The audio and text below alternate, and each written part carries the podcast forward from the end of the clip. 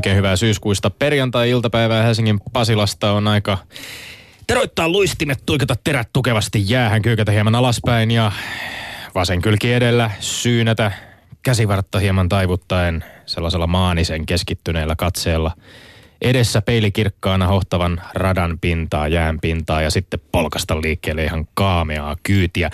Ja jos haluaa näiden visuaalisten mielikuvien lisäksi vähän lisää muitakin visuaalisia mielikuvia, niin käykää toki katsomassa, minkälaisin reisin tänne studioon ollaan tällä viikolla luisteltu. Siellä nimittäin Yle Puhe Instagramissa on, on kun näkyy vähän kuvaa Petteri Sihvosen ja Pekka Koskelan reisistä. Voitte mennä arvuuttelemaan sinne.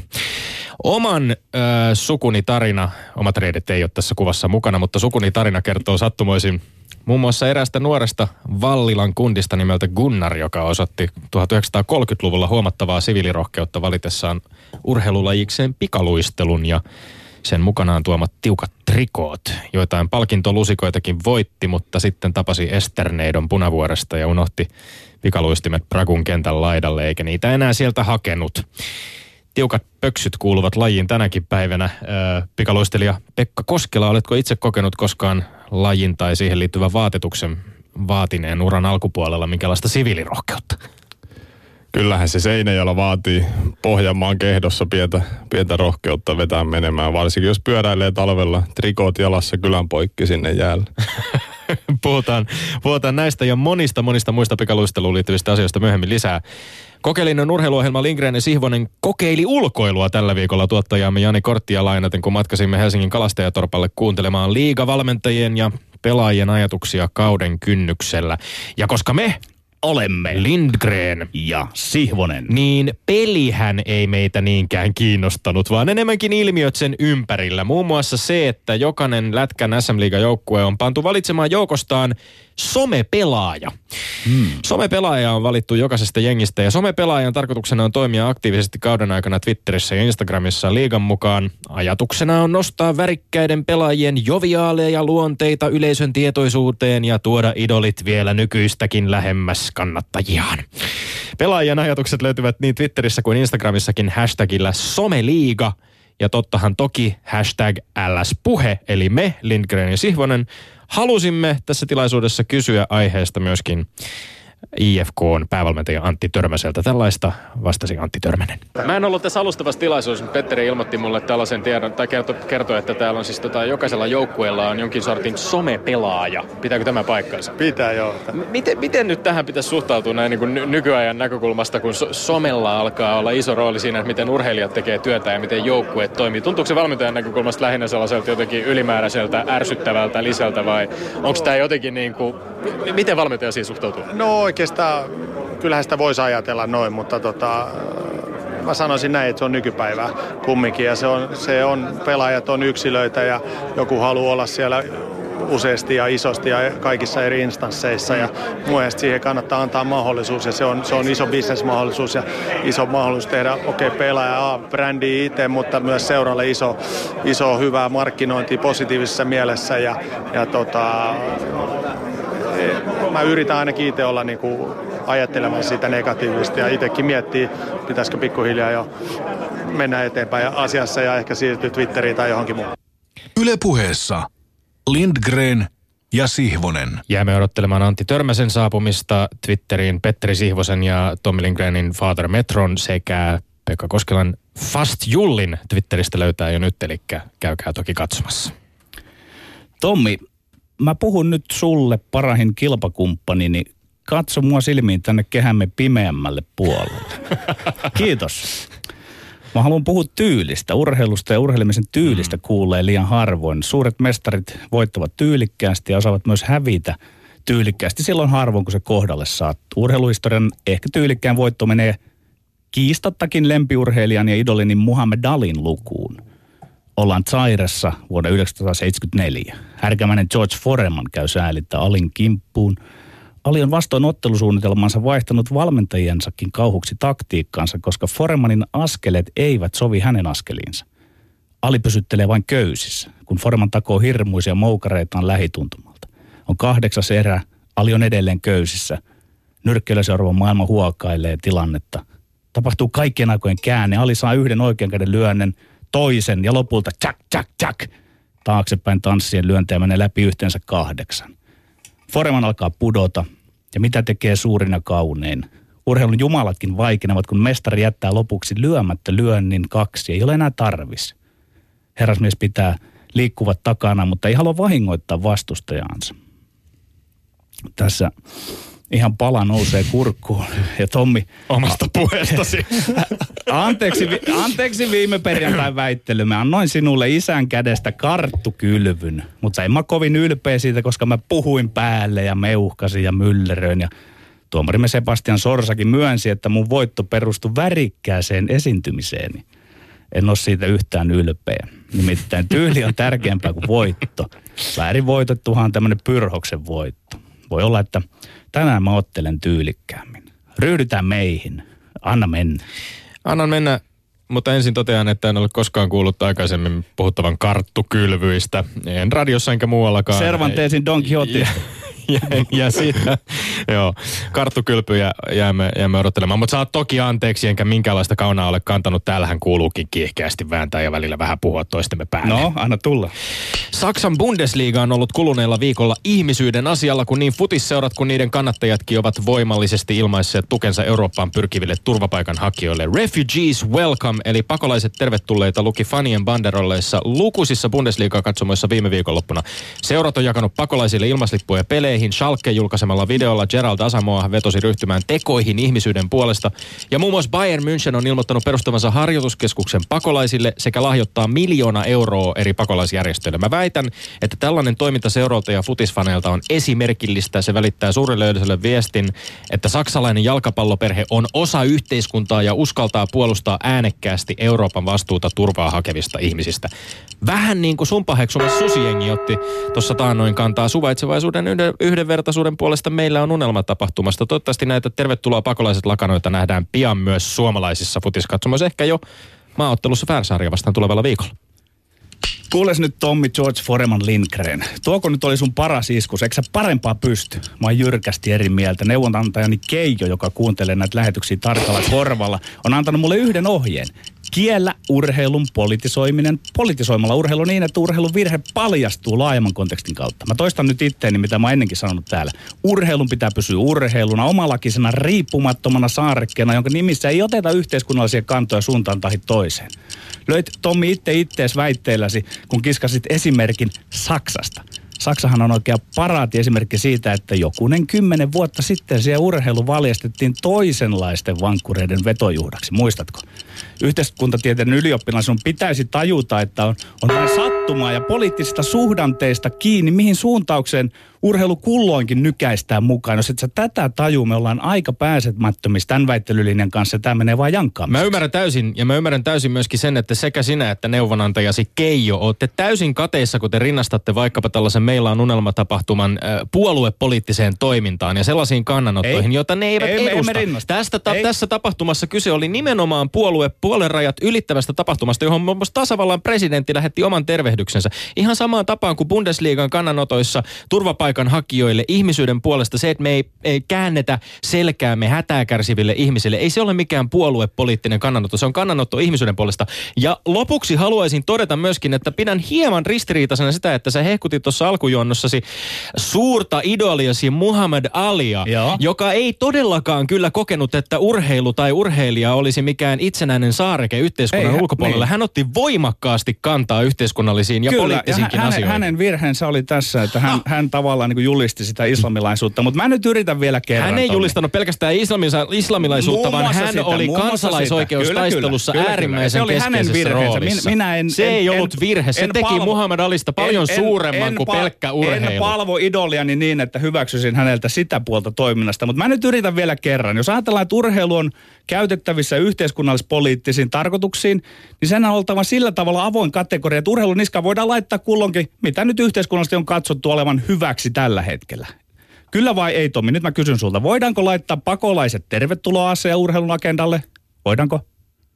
Ei se ole, se, totta kai voidaan. No Niin, niin, totta niin kai voidaan. Nämä Hyvä, totta hyvä, kai voidaan Hei, laittaa. No voidaanko, va- tai voitiinko laittaa Suursuomi-ajatus urheilun kontolle? Kyllä vai ei? Ei.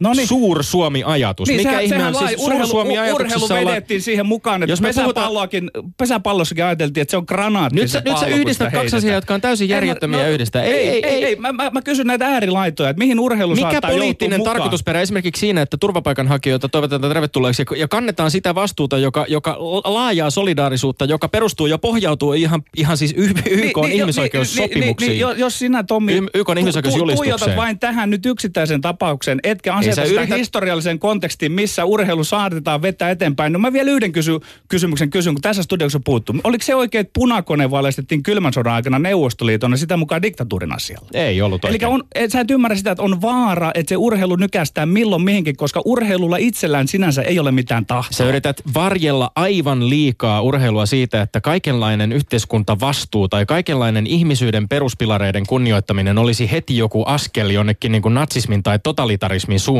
Se on täysin järjetön ajatus ja sä yhdistät järjettömiä asioita tässä. Meidän... Yksi juttu vielä, No, saat sanoa Niin, vielä yhden kato, jutun. Tulee semmoinen asia, että... Epätoivoisesti tä- tässä, siellä. Ei, tässä maailmassa on yksi universaali kieli, mihin kaikki ihmiset on tavallaan kutsuttu mukaan. Kyllä, musiikki. Ja se on, no, no sitten, on toinen, sitten on toinen. Sitten on urheilu. Mutta kun siihen urheilun universaalin diskurssiin aletaan tuoda mitä tahansa tuota, tämmöistä niin ulkourheilullista, se ei enää puhuttelekaan kaikkia. Esimerkiksi monet on nyt tällä hetkellä sun kanssa hyvin eri mieltä tästä sisällöllisesti tästä, että, että pitääkö urheilun ottaa tähän pakolaispolitiikkaan tähän kantaa. Niin Mm. yhtäkkiä tämä universaali diskurssi, se suljetaan joiltakuilta pois ja se on verinen vääryys urheilua kohtaan, mutta kun sulle ei ole urheilulla niin väliä, että sä vaan oot valjastamassa urheilua aina. milloin Olet siis sitä mieltä, että koko. Saksan Bundesliga ja kaikki nämä joukkueet, jotka on osallistunut tähän, tähän toimintaan, niin on, ovat sinun mielestäsi täysin väärillä linjoilla vai? Ovat väärällä linjalla siinä suhteessa, että se on urheilun universaalin diskurssin vastaista. No niin, katsotaan mitä sinä pidät tärkeänä ja kauniina. Mennään seuraavaan väittelyyn. Aha. Tomi, mä väitän, että suomalaisessa jääkiekkoilussa niin kutsuttu käskyttäminen on hieno taktinen elementti ja suorastaan kaunis esteettinen asia. Käskyttämisestä saatiin tällä viikolla upea käytännön esimerkki, kun Jarkko Ruutu kertoo elämäkerrassaan jumalainen näytelmä tarinan, tarina, jonka mäkin olen kertonut aikoinaan urheilulehdessä. Oli kevät 1999, TPS ja Tommi rakkaasi tai vähintäänkin salarakkaasi IFK pelasivat finaalisarjan ottelua. IFK-apuvalmentaja Raimo Raato Summanen vinkkaa vaihtopenkillä ruudulle ja Heiskasen Saneelle, että jonkun pitäisi hoidella tuo Tepsin veskarin Kiprusov.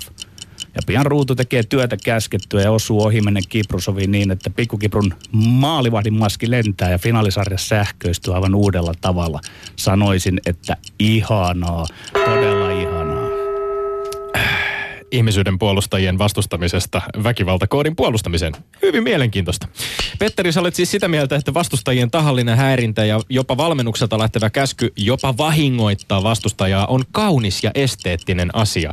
Mä pidän tätä tulkintaa suoraan sanottuna vastenmielisenä ja väitän, että koko tämä surkea ruutu Kiprusov esimerkiksi kertoo vaan siitä surullisesta todellisuudesta, johon lätkä sun toistuvasti puolustamalla koodillaan itsensä ajaa. Pähkäillään 16 vuotta myöhemmin, kuka on käskyttänyt ketä tai kuka vaihtoehtoissa kantaa vastuun maalivahdin vahingoittamisyrityksestä. Mikäli jääkiekko pysyy uppiniskaisesti tällaisessa harsa, harhaisuuden tilassa, jossa se vähän järjestäytynyttä rikollisuutta muistuttaen ei suostu nojaamaan sääntökirjan tuomarien tai kurinpitoelinten sääntöihin ja sanktioihin, vaan toimii omalakisesti aina kun huvittaa, niin päädytään just tällaiseen synkkään sotkuun, jota setvitään vuosikausia myöhemmin kuin jotain mafiaperheen käskyhierarkioita. Missään muussa pallolajissa tällaista ei ole. Mä väitän, että tämä koodi, käskytysepäilyt, keskinäisen kunnioituksen puute, ne kulkee käsi kädessä. Ilman yhtä ei ole toista eikä kolmatta. Niin, se ei ole muissa lajeissa, sen takia se tekeekin jääkiekosta kiehtovan ja tavallaan omalakisen. Ja tässä on nyt Tommi semmoinen pointti, että su, sä et ymmärrä siinä mielessä urheilua, että urheilu on tämmöinen symbolisen alue. Ja sitten kun saatat näitä väkivalta ja tämmöisiä termejä siihen, niin sä tuot ne täältä niin kuin tavallaan urheilun ulkopuolelta sinne ja sulla menee siinä puurot ja vellit sekaisin. Nimittäin mä otan nyt ihan konkreettisesti sen, että mitä siinä tapahtui, kun Jarkko Ruutu osui tähän Miika mm, Kiprusoviin, niin sen hellemmin ei voi osua, mutta tietysti julkisuus ei ymmärrä sitä, että kun pikkusen hipasee siihen maskiin ja sitten niin kuin Ruutu sanoo hyvin, että Kiprusov käytti värikynää, eli suurin piirtein heitti sen maskin päästään, niin julkisuudessa te, jotka ette ymmärrä jääkiekkoilusta, te tulkitsette näitä ihan liian raaimman jälkeen. Päinvastoin, mä siis ymmärrän täysin hyvin ja ymmärrän täysin, että ei Kiprusofin tapauksessa aiheutettu minkäänlaista varsinaista vahinkoa, vaikka ma- maalivahtia lähdettiinkin No, vähän käytit äsken, että ja vi- No jos, jos mennään toiseen, sä puhuit käskytyksistä yleisemmin, sä puhuit käskytyksistä ja sanoit, että ne on kaunis ja esteettinen asia. Kyllä. Mennään toiseen tapaukseen, Pyrkimys josta on viime vuosina puhuttu. Pyrkimys Eli, voittaa. eli sitä viime vuosien kohutuinta käskytysepäilyä, sitä laittoi vaikka Tomi Lämsä ja, ja Jokerien valmennus Semir Benamorin telomaan Ville Peltosen Jokeri ja IFK on European Trophy-ottelussa. Tapaus, jota, josta Jarkko Ruutukin toteaa tässä kirjassaan, että se mitä Peltoselle tapahtui oli väärin. Tämä on ihan samaa. Tämä on aivan sitä samaa, Se ei ole samaa. samaa Se ei ole loogista samaa. Se- kokonaisuutta, ei- käskyttämistä, koodia, kaikkia Ei, näitä ei. omavaltaisia asioita, joita sä puolustat. Ei, vaan- Miten vaan- kukaan urheilumies voi, mies voi vakavissaan puolustaa käskyttämistä tai minkäänlaisia vastustajien ajamisyrityksiä? Sen takia, että se on peliteoreettinen useimmiten 99,9 tapauksessa hyvin harmiton toimenpide, mikä on sitä pelin sisäistä logiikkaa. Siinä ei ole mitään vaaraa. Mä myönnän, että siinä mentiin liian pitkälle, kun telotuspartio Väänänen otti Mutta ja tämä on otti juuri se ongelma. Peltosen. Jos Mutta- otetaan niin. laki omiin käsiin, niin sitten välillä mennään liian pitkälle. Ja sitten se on voi voi, nyt, nyt tapahtui ylilyönti, nyt mentiin liian pitkälle. Niin, se kyllä, liian pitkälle kyllä. meneminen voitaisiin estää. Ei, niin, ei sitä voida, se- se- ainut tapa yrittää mukaan estää se on, että siistiä kaikki pois. Ja se, silloin, silloin ei ole jääkiekko, ei ole enää jääkiekko. Mä sanoin mm. täällä sen, että mikä on aikoinaan, kun Oskari Saari oli vieraana, että formulan viehätys on siinä, että siellä se kuolema leijuu taustalla. Jääkiekon viehätys on siinä, että milloin pysytään niissä asiallisissa rajoissa ja milloin ei. Ja sä olisit tämän poistamassa mä kokonaan ole poistamassa, me ole poistamassa taklauksia, mutta totta kai ne pitää sanktioida ja miettiä ja sellaisella tavalla tapahtuu, että se on kurinpitojärjestelmä, joka on olemassa, on ne sanktiot, mitä tapahtuu pelin aikana tai pelin jälkeen, jos tulee ylilyöntejä. Mut. Se, että joukkueet lähtee, valmennu, valmentajat lähtee sieltä vaihtoehtoista käsin sitten niinku toteamaan, että nyt meidän tätä kaveria vahingoitettiin, sä meet nyt ja ajat ton tyypin. Siinä joudutaan just tällaisen synkkään kuiluun ja kierteeseen, josta ei, ei nousta ennen kuin sitten siellä joku Jarkko Ruutu ja Ville Peltonen polttaa välinsä ja eh, vanhat ystävät eivät enää puhu toisilleen. Eikö tämä ole surullista, että urheilu otetaan näin vakavasti? Tommi, sä otat sen vakavasti, kun sä mestaroit asialla, mistä sä et mitään ymmärrä. Se on ihan sama kuin mä ilmoittaisin, että tästä lähtien teillä siellä musiikin parissa siellä päkkärillä, niin siellä ei enää saa juoda olutta. Et mä lähtisin niinku sitä koko kulttuuria sorkkimaan, olikin- mistä mä en ymmärrä Tämä oli, yhtään muhun, mitään. tämä oli muhun todella kipeästi osuva, osuva tota isku, tämä No, olut, sä olet absoluuttisesti. Olut, olutväite. Me mennään ihmeessä eteenpäin. Petteri, mä tiedän, että on Karskin lätkäkuoren sisällä sykkii myös pieni pesäpallo sydän ja kenties pidät pesäpalloa kesäpallopeleistä, kesäpallopeleistä me suurimpana ja kauneimpana. Mä yritänkin näin ollen polttaa sut ihan huolella ja väitän, että tänä kesänä Suomi-futis on noussut vähintään kesän pallolulajien kiistattomaksi kuninkaaksi. Haastaa monella tavalla jopa lätkän hegemoniaa. Veikkausliiga on ottanut jär, jättiharppauksen eteenpäin pienenä kansallisena jalkapalloliigana, jossa pelataan kiihkeitä ja tasaisia yleisöä kiinnostavia pelejä. Kolme tämän vuoden suurinta suomalaista palloluyleisöä on kaikki Helsingin futisderbyjä. Kannattajakulttuurikin on noussut heittämällä suomalaisten pallolusarjojen kärkeen, laulu raikaa, liput liehuu ja lopullinen todiste saatiin, kun ennen kansainvälisen siirtoikkunan sulkeutumista Suomen mestaruudesta taistelevat SJK ja Rops vahvisti rivejään. Seinäjoki nuorella brassilla Allan Rodriguez Sousalla, Liverpoolista ja Rovaniemi jamaikalaisella Tremaine Stewartilla maajoukkueen miehellä sekä Eero Markkasella Real Madridin organisaatiosta. Mä en muista koskaan aikaisemmin tällaisia käänteitä kotimaisessa sarjassa siirtoikkunan kynnyksellä. Edessä on huikea jännä syksyn päätös ja Veikkausliigan mestaruuskamppailu. Tämä on ollut käänteen tekevä futiskesä, joka muistetaan pitkään. Anteeksi vaan Tommi, Höntsä Tommi. En sano Höntsä Tommi, no tulin jo sanoneeksi, mutta joudun Voi, nyt voi, menemään voi. ihosi alle. En tee tätä pahuuttani, vaan rehellisen urheilupuheen nimissä. Mä väitän, että sä oot haihattelija, urheilun haihattelija, romantikko, mä oon realisti. Varmaankin toki tarvitaan molempia, mutta kolme kirjainta ratkaisee tämän kolmannen väittelymme. Kolme sinulle pyhää kirjainta.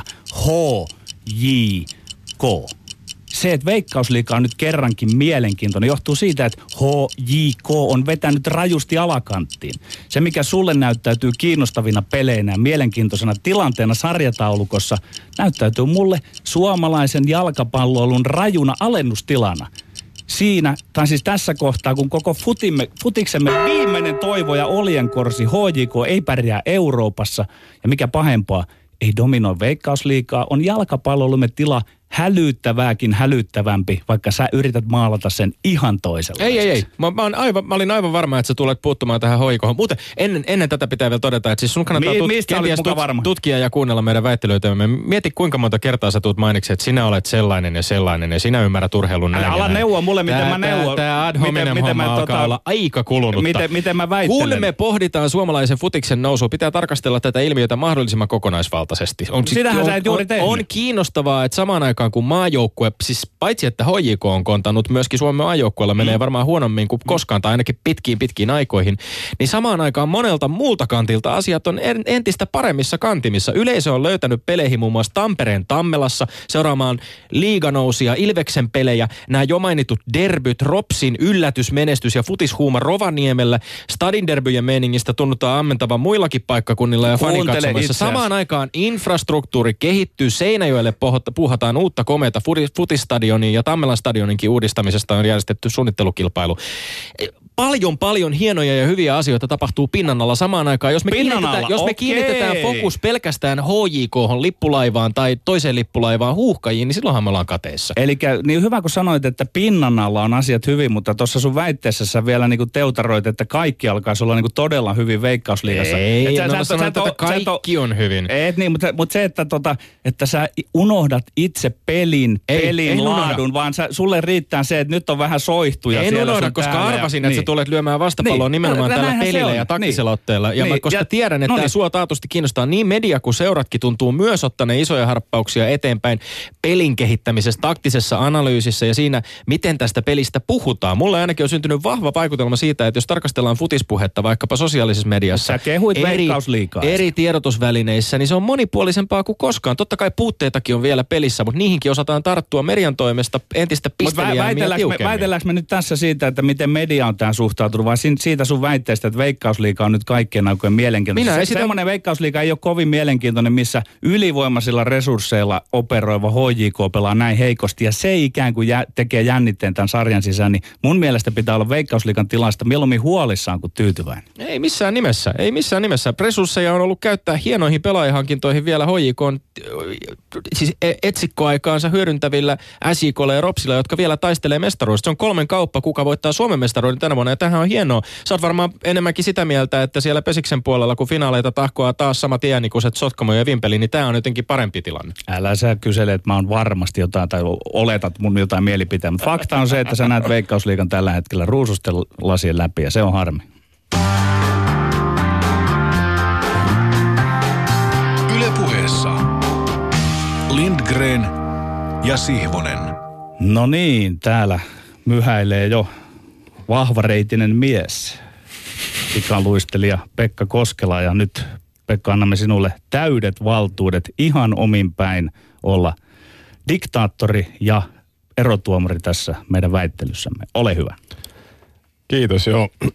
Aika mielenkiintoista keskustelua täytyy sanoa, että pitkä, pitkä lista tuli tuohon eri kohdista. Halusin laittaa, laittaa muistiin vähän teidän, teidän laukomisia ja itseäkin tietysti eh, he- herättää ajatuksia tuommoiset aiheet, mutta tota, kaiken kaikkiaan niin mun, mun ajatukset on pääasiassa kuitenkin tuommoisen su, suojuoksijan ajatuksia, eli yksi, yksin vetävän kaverin ja treenaavan kaverin tota, juttuja, vaikka tosiasiassa Suomessa aina pitää olla niin joukkue takana. Kym, kymmenen henkeä on niin kuin ydinporukka yksilöurheilijalle, joka pystyy sitten pärjäämään. Ja se pitää kaikkien tehdä hommansa tosi hyvin.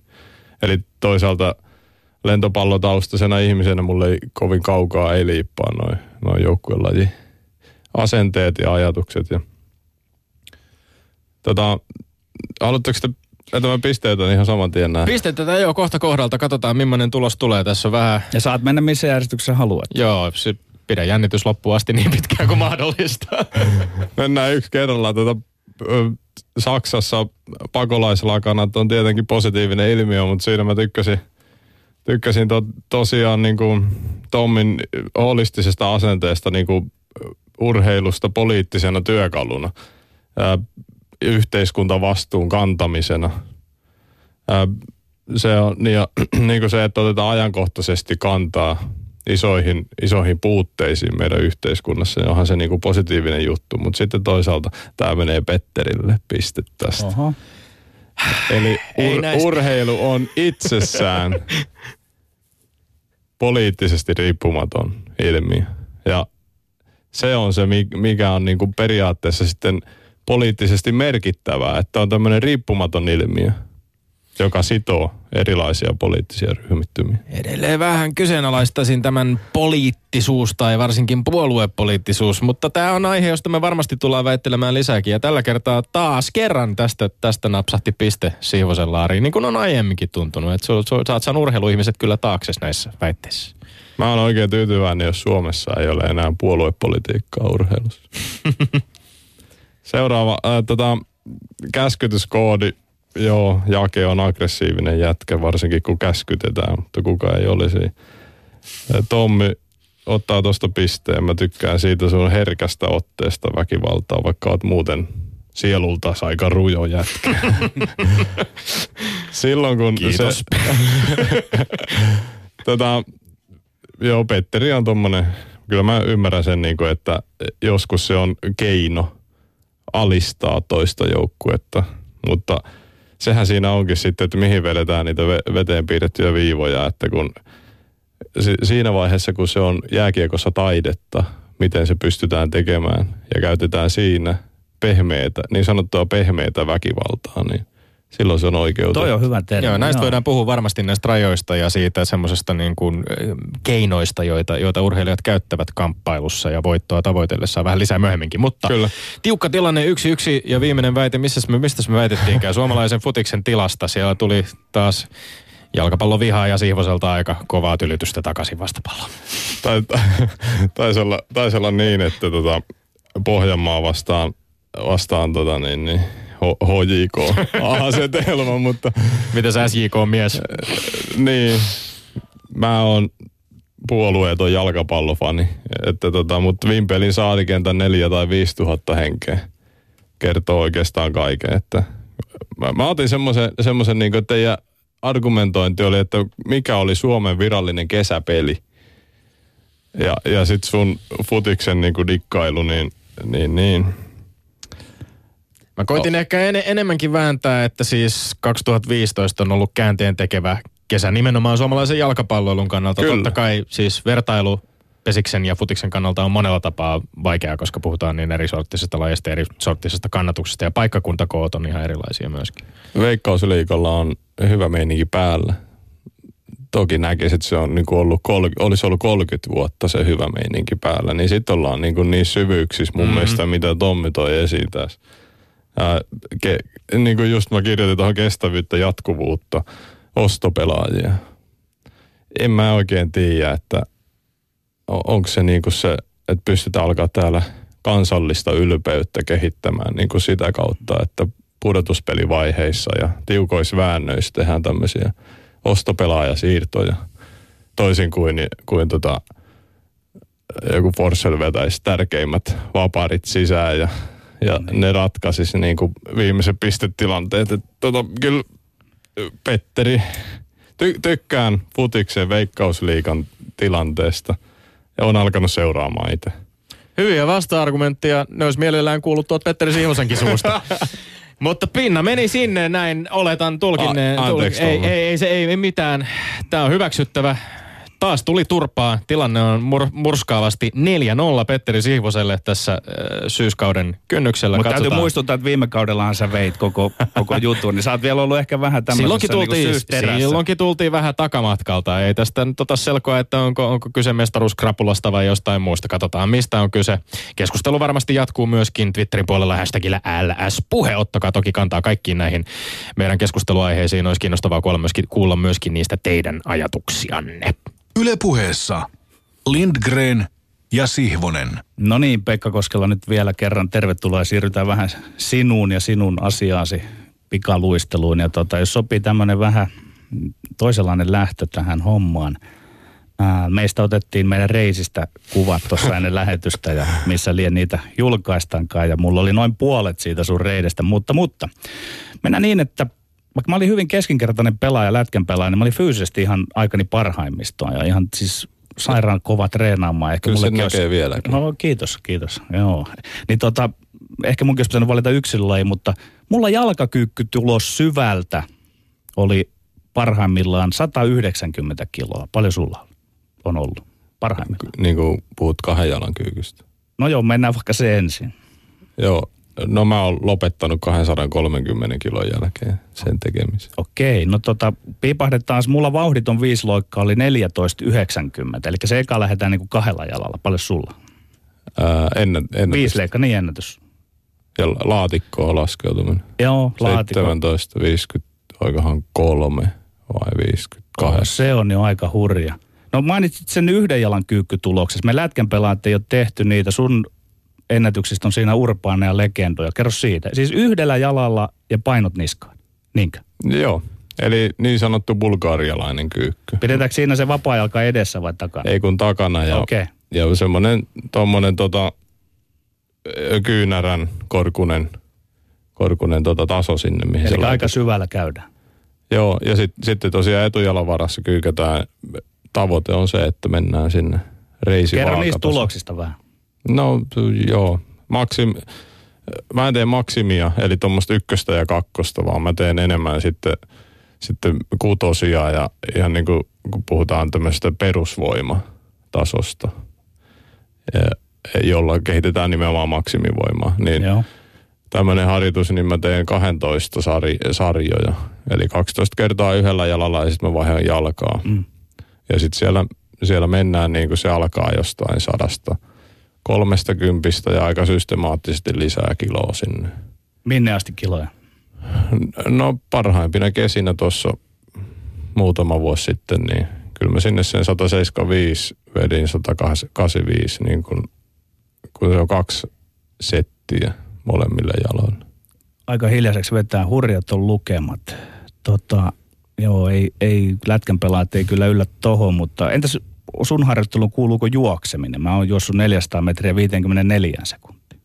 Mä en ole tehnyt 400 hirveästi, että mä oon juossut kahta ja 300 ja enemmän just tota niin kuin ylläpitävinä.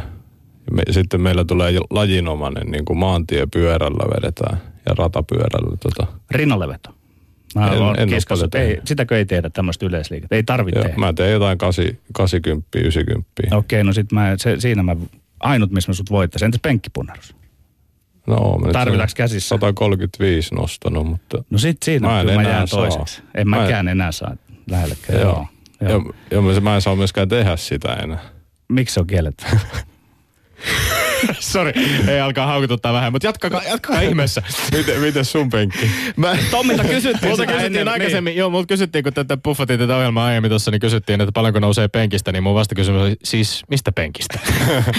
Oon nostellut popcornikulhoja elokuvateatterin penkistä muun muassa, mutta tota... Sä oot ihan oikeesti, tää on vähän kuivaa aihe. Se on ehkä- Sori vaan joo, Petteri sulle, ei- mutta ei, siis Ei näistä, ei kun mua siis, urheilumiehenä täällä on, kiinnostaa. joo, ja täällä on varmasti, Kyllä. meillä on siis kuuntelijoita, joita, joita monia myöskin kiinnostaa nämä luvut.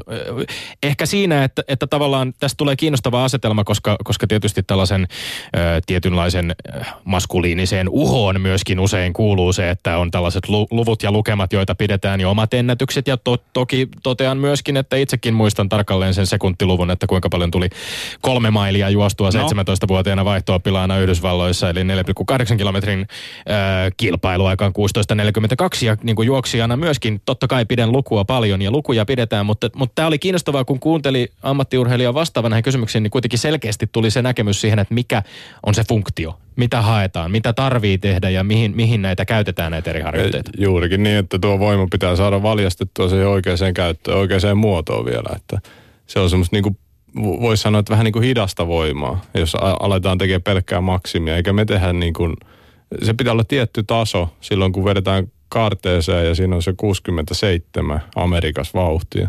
Niin siellä on niin kuin siellä on joku oikeasti semmoinen apina selässä, niin sehän painaa sut siellä näin ja sit sun pitää niin kuin polkea sitä vasten, jolloin siinä vaiheessa sitten huomaa, että mulla pitää olla niin kuin maksimivoimatasot tie, tie, tietyllä korkeudella, että pystyy tekemään sen sitten. Fysiikan lait näyttäytyvät. Joo, siis sä olet sprinteri, onko se oikea termi? Kyllä joo. Joo, ja tota, kuinka paljon sitten mahtaa erota se, että onko se juuri, että pikkusen enemmän tarvitaan voimaa noissa pikaluistelun nopeuslajeissa, kun sitten eri asia, jos mennään sitä 10 kilometriä, niin muuttuuko se harjoittelu fysiikkaharjoittelun osalta totaalisesti? Kyllä joo. Joo, eli, eli pitkän matkan luistelijat, jo, joille mä oon antanut termin nylkyt Suomessa, niin, niin, niin su, tai suomen kielessä, niin, niin se on ihan erilaista. Se on niin kuin aika paljon tuommoista, niin jos voidaan kuvitella, että maantiepyöräilijän kuntopohjaa enemmän ja sitten sitä niin kuin VK-konetta pitää olla. Mutta sitten lihaskuntopuolella ollaan niin kuin siinä, että – että vedetään, vedetään syvästä kulmasta. Että se ei ole kuitenkaan niin kuin sä et hiihtäjänä et pysty pärjäämään luistelijana. Että se on sen verran erilaista. Mä mietin semmoista, että voiko uraa pidentää sillä, että esimerkiksi jatkossa sä siirtyisit niille pidemmille matkoille, että koska niin kuin kestävyydestähän sanotaan, ainakin on niin kuin kliseisesti sanottu, että se kehittyy vähän niin kuin sitten pidemmällä iällä näin, että onko tämä edes relevantti kysymys? Joo, mun, mun tota, sielu ei pysty siihen. mä, olen, mä olen enemmän niin kuin kuitenkin semmoinen... Sä et lähde niihin nylkkyihin. Ei, siis mun reenaaminen nykyään välillä on sitä, että pitää olla aika kova aerobinen pohja, että pystyy tekemään niitä toistomääriä. Ja ihan niin kuin palautuminen ja yleiskunto on se, mihin sillä niin kuin pitkällä tekemisellä aerobisella pohjalla panostetaan. Mutta sitten se taas, että se, niinku se tietynlainen VK-alue, niin mä en ehkä ole syntynyt... Eli vauhtikestävyys. Kyllä, joo. joo. E, mä en ole niinku syntynyt siihen, että mun, mun lihakset tuottaa laktaattia vaan sen verran paljon, eli, mutta niistä tulee myös sitten hetkellisesti tehoa helposti ulos. Eli se, että vedetään niin sanottuja keskipitkiä tonni vitosta, niin, niin se, se ei niin kuin, mä en ole ehkä syntynyt semmoisen lahjan kanssa. Minkä tyyppistä kesäharjoittelua on Pekka Koskela pikaluistelijalle, sprinterille? Sulla ainakin ihan hyvä, hyvä bruna näyttää olevan, eli käytännössä et ainakaan ole, ole sisätiloissa viettänyt koko kesää. Onko muuten vaiheita kesällä tai muuten kauden aikana, jolloin, jolloin luistimet ripustetaan naulaan pidemmäksi aikaa?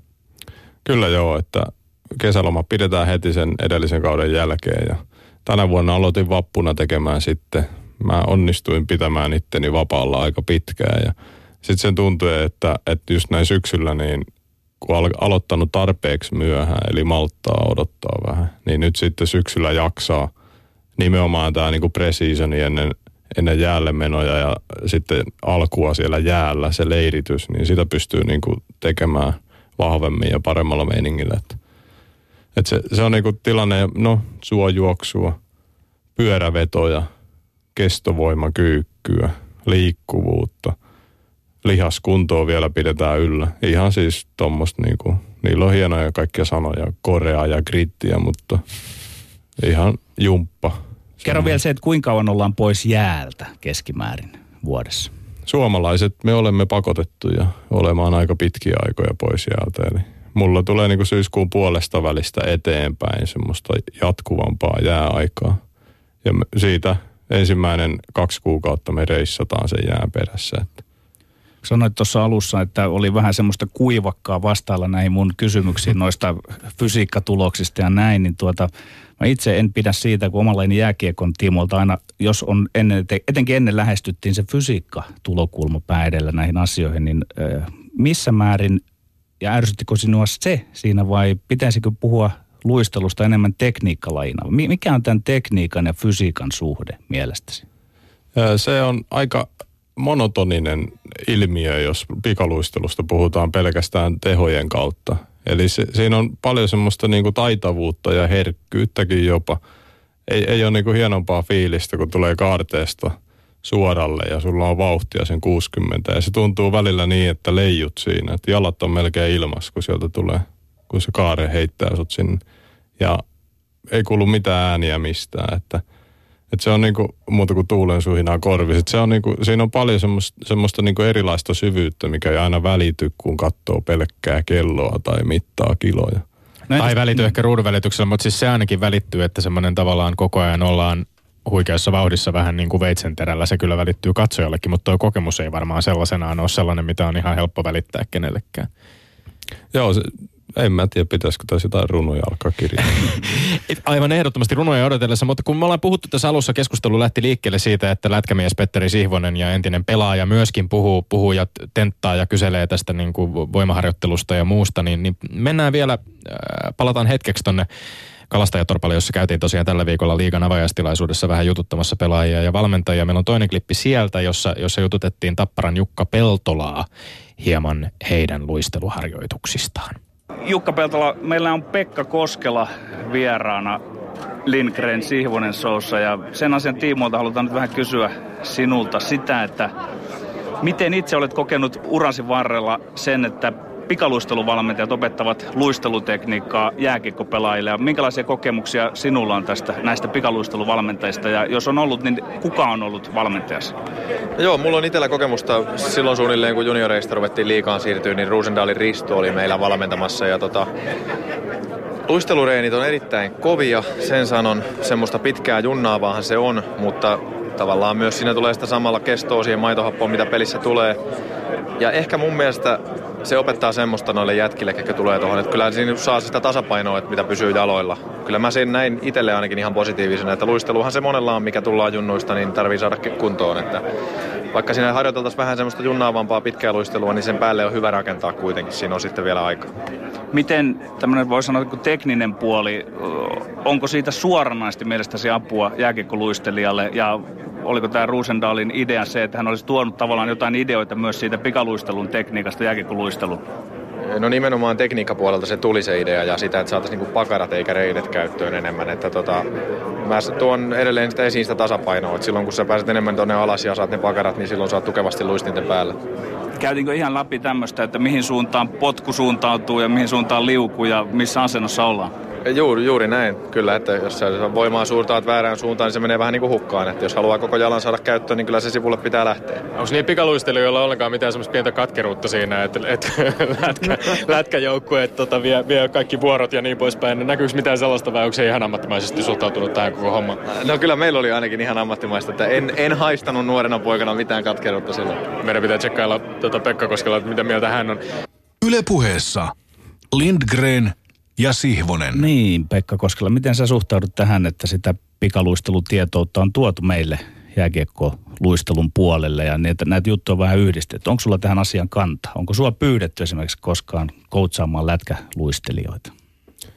On kyllä pyydetty, joo. Ja pidän sitä just tämmöisenä niin kuin ison kuvan ratkaisuna. Tuntuu hyvältä, että osataan tämmöistä cross käydä. Ja nimenomaan iso niin kuin isot instituutiot, jääkiekkoilu kokonaisuutena. Mä en tiedä, onko se kuinka liikavetosta se, että otetaan niin kuin näitä luisteluvalmentajia sinne, mutta, mutta se, että siellä on niin kuin seurasta lähtöisin sitä, sitä hommaa. Ja Lauri Marjamäen kanssa on tehnyt itse niin kuin yhteistyötä pienissä määrin tietysti.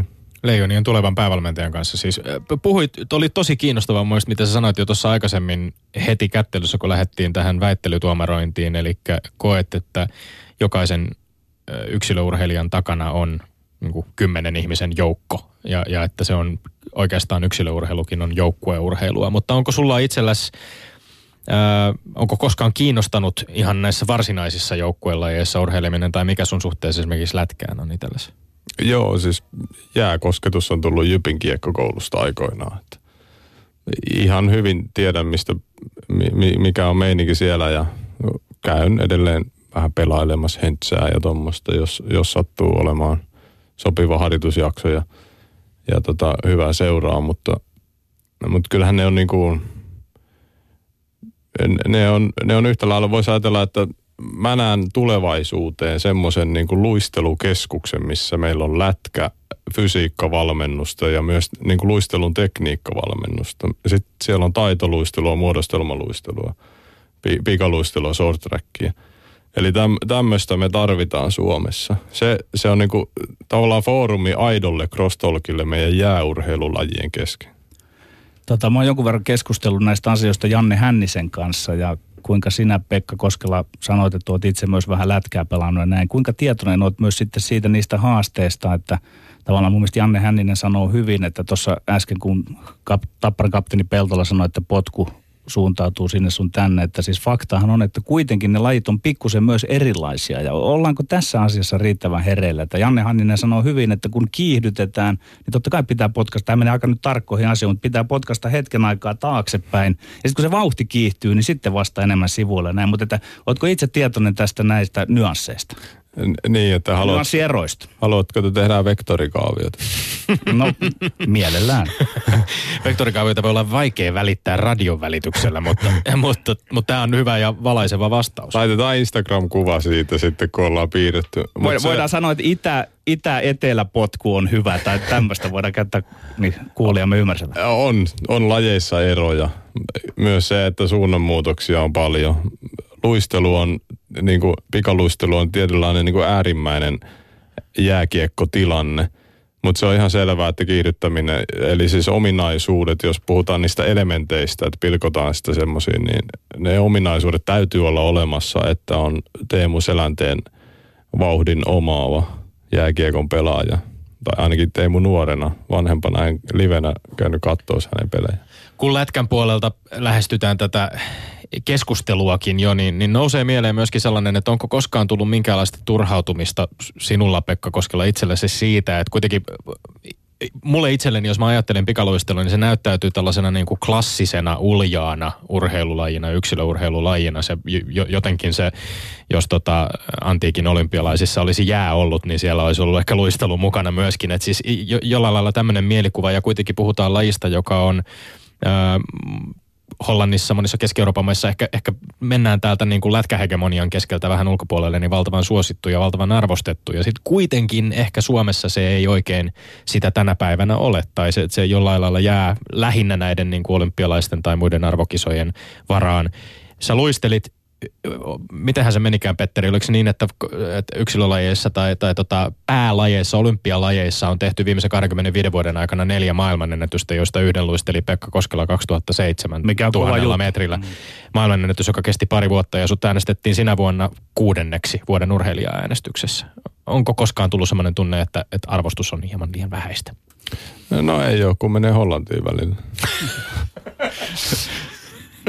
Missä olet käynyt ihan äskettäinkin ilmeisesti treenaamassa myöskin ja Eh, vähän joo. ammentamassa oppia. Jotain hollantilaisten jätkien kanssa vedettiin. Siellä on, siellä on niinku semmoinen tallisysteemi, eli on niinku ammattilaistalleja. Ja ne oli siis, Norjassa oli kesäjää, niin siellä vedettiin yhdessä vähän, vähän reeniä. Mutta tota, kyllä Suomesta löytyy arvostusta meidän lajille. Meillä on vaan niin erikoinen tämä niinku menestymisen kulttuurihistoria. Eli siihen niinku semmoista eurooppalaista syvyyttä mä toivoisin, että, että me saadaan niinku se, että yksilöurheilu, olympiaurheilija on itsessään niin kuin suuri ilmiö ja saavutus ja, ja se, sen niin kuin pönkittämistä. Että ei mennä aivan niin kuin pelkästään siitä, että voittiko joku nyt Pohjoismaiden mestaruuskisoissa kultaa vai hopeita vai pronssia. Tämä on itse asiassa yksi mun lempiaiheitani, että, tota, että meillä Suomessa katsotaan vähän liian kriittisesti siinä, että pitää olla siellä palkintopallilla ja muuta. Mutta, Allekirjoitan. joo, mutta tota, yhdytkö sitten vähän liippaa tähän tämmöiseen, voisiko sanoa niin kuin brykkarelaiseen puhetapaan, että Arto Brykkare ei aina pidä esimerkiksi jääkiekkoilijoita ihan huippuurheilijoina. Miten sinun näkökulmasta, koska tässä ollaan tuotu se esiin, että aivan valtavan työn olet tehnyt siihen, mihin olet jo nyt päässyt, olet joutunut tekemään. Pääseekö lätkän pelaat helpommalla? Saako siitä sitten rahaakin vielä helpommin ja niin edelleen? Tuleeko tämmöisiä tuntoja koskaan Suomessa? Kyllähän se varmaan kuuluu siihen, että tulee, mutta en mä tiedä, kun, kun ei rahan takia tätä tee. Et jos, jos se olisi ainut motiivi, niin sitten mä olisin varmaan erilainen ihminen muutenkin, mutta, mutta kyllähän meillä on niinku, ö, en osaa niinku, en, en tunnista semmoisia itsessäni muuta kuin joitain hetkiä. Ja sitten kuitenkin ottaa esiin niinku, arvostusta on löytynyt pitkän aikaa. Mun pitkäaikainen ö, niin kuin oikeastaan uran pituinen lähes kumppani Sonera on, on tota Next Generation tiimillä tehnyt semmoista työtä, mitä mun mielestä tosi monet vois tehdä. Eli siellä, siellä on nuoria urheilijoita ja vanhoja ja oikeasti siellä on aitoa crosstalkia teholajien kesken. Me istutaan ja jutellaan urheilija urheilijalle. Ja sitten siinä tulee niinku se seuraava sukupolvi mukaan. Ja, ja toki mun ensimmäinen valmentaja oli 67-vuotias, kun ei ollut siinä päivänä, kun todettiin, että hän ei jaksa reissata ihan niin paljon kuin mitä ehkä meikäläinen, meikäläisen pitää mennä tuolla jäiden perässä. Ja Klemetsen Aimo on niin kuin perusasiat jopa liipaten tähän niin kuin vekt- vektorikaavioon, niin sieltä asti on, on tota, saan, saanut, saanut ja kehittänyt tätä lajia oikeaan suuntaan. Ja mä oikeastaan, mä, mä koen, että mä oon niin semmoinen tiettyjen ihmisten tärkeän työn tulos, että mä vaan teen sitten se oma, oma homma tuossa. Ylepuheessa Lindgren ja Sihvonen. Tällä vertailulla, mitä Petteri esitti tuossa, niin varmaan osittain myöskin viitattiin siihen harjoittelun ja lajin ihan raakuuteen siihen, miten, miten kovaa se treeni oikeasti on. Mulla tuli mieleen tuossa 400 metrin maailmanmestari yleisurheilun MM-kisoista Wade Van Niekerk äh, Etelä-Afrikasta, joka, joka totesi, että rukoilin Jumalaa viimeiset 100 metriä. Ja, ja totesi myöskin, että ei ole ajatustakaan ollut yhdenkään 400 metrin kisan jälkeen, voiton jälkeen mistään kunniankierroksen juoksemisesta. Et, et 400 metriä on tap tappaa sinut täysin, hän toteaa tässä haastattelussa. Onko, mä jotenkin haluaisin tarttua tähän kiinni. Täällä on äh, lempeä ja, ja, ja lupsakan oloinen mies hyvällä, hyvällä tuulella keskustelemassa urheilusta. Onko tämän kaltaisessa äärirajoille menemisessä jotain sitten, Pekka Koskela, mainitsit runoil, runoilun. Onko siinä jotain semmoista jo treenimielessä semmoista syvempää mystiikkaa? Onko se jollain lailla koukuttavaa? Miten sä itse kuvaisit sitä? Jääkö, jääkö siihen koukkuun? Joo, sen kun tuntee, että siitä se selviää silti hengissä siitä vajaan minuutin suorituksesta tai jopa vähän yli minuutin suorituksesta. Et se on sille, että 45 sekunnin jälkeen käytännössä elimistössä loppuu niin tommonen, tommonen kyky tuottaa energiaa ilman, ilman maitohappoa, kun mennään isoilla tehoilla. Sitten meilläkin usein ne oli yli, yli minuutin suorituksia, minuutti kymmenen suurin piirtein. Siihen mennään jo aika, aika monta kymmentä sekuntia niin, kuin niin sanotusti velaksi onko henkisesti eri lähteä 500 metriä tai 1000 metriä luistelemaan juurikin liittyen tähän Tommin kuvaamaan tematiikkaan, että ilmeisesti tämä pidempi matka, se on aikamoista kärsimystä. No joo, siitä on se loppu vaan ja sitten se on niinku, sehän tulee eteen reeneissä ja monessa paikassa, että en mä oikein osaa sitä niinku tulkita sitä kipua ja tunnetta. Toi on hyvä, mä, mä katsoin itse asiassa niitä jätkiä Pekingistä nyt, niitä 400 metrin vetäjiä, niin – siellä oli oikeasti semmoista inhimillistä touhua. Ja mun mielestä se oli hyvä nähdä nyt niin kuin 2015 vuonna MM-kisoissa. Neljä, 400 juoksijat niin oikeasti joutuu kärsimään. puhuit tästä, että meidän pitäisi ehkä vähän laajemmalta näkökannalla jotenkin pystyä arvostamaan ja ymmärtämään myöskin, myöskin sitä jo, että, että me saadaan olympiaurheilijoita. Se on jo saavutus itsessään Suomen kokoiselle maalle. Öm, palataan pikkasen arvokisoihin.